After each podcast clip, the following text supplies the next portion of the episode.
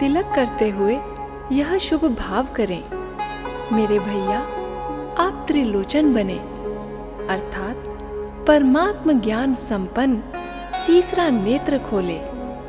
अक्षत अर्पण करते हुए ये भावना करें। आपका मन अक्षय ज्ञान में, अपार शांति में व अक्षय आनंद में प्रवेश पाए। बहन भाई की दाहिनी कलाई पर मंत्रोच्चार के साथ सर्व मंगलकारी वैदिक रक्षा सूत्र बांधे।